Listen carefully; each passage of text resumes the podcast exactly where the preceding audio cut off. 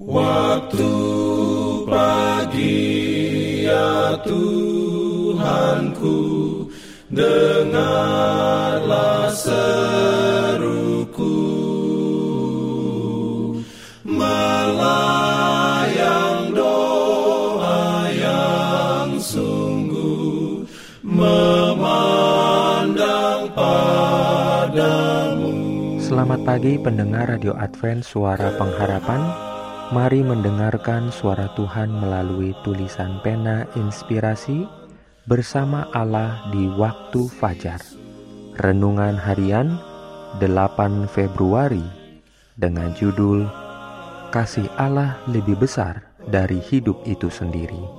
Ayat inti diambil dari Yohanes 15 ayat 13.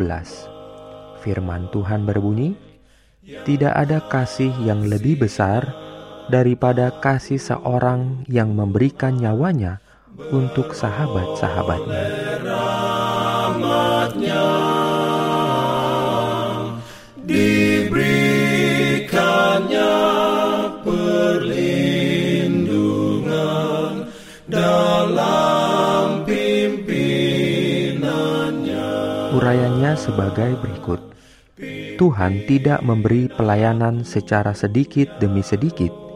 Ia tidak mengukur pekerjaannya dengan jam, waktunya, hatinya, jiwa, dan kekuatannya telah dikerahkan dalam pekerjaan demi keuntungan umat manusia.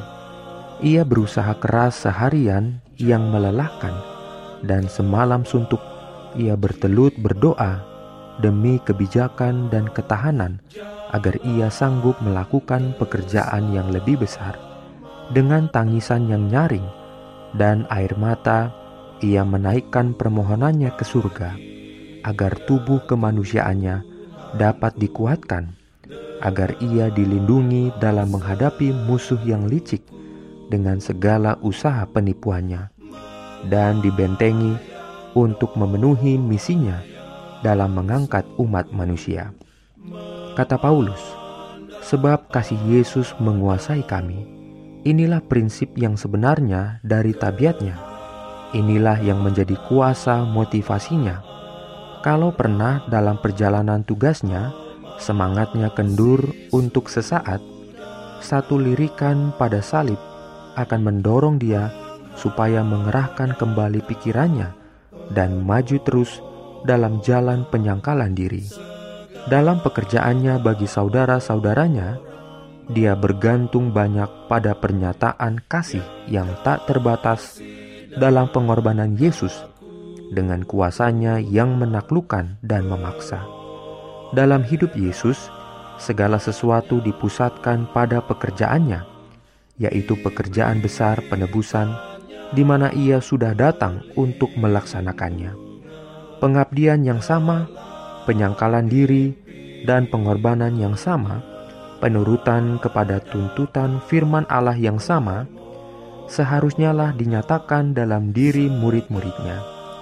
Setiap orang yang menerima Yesus sebagai juru selamat pribadi akan merindukan satu kesempatan untuk melayani Allah. Dalam memikirkan apa yang telah dilakukan surga baginya, hatinya tergugah dengan kasih yang tak terbatas dan rasa syukur yang terpuji.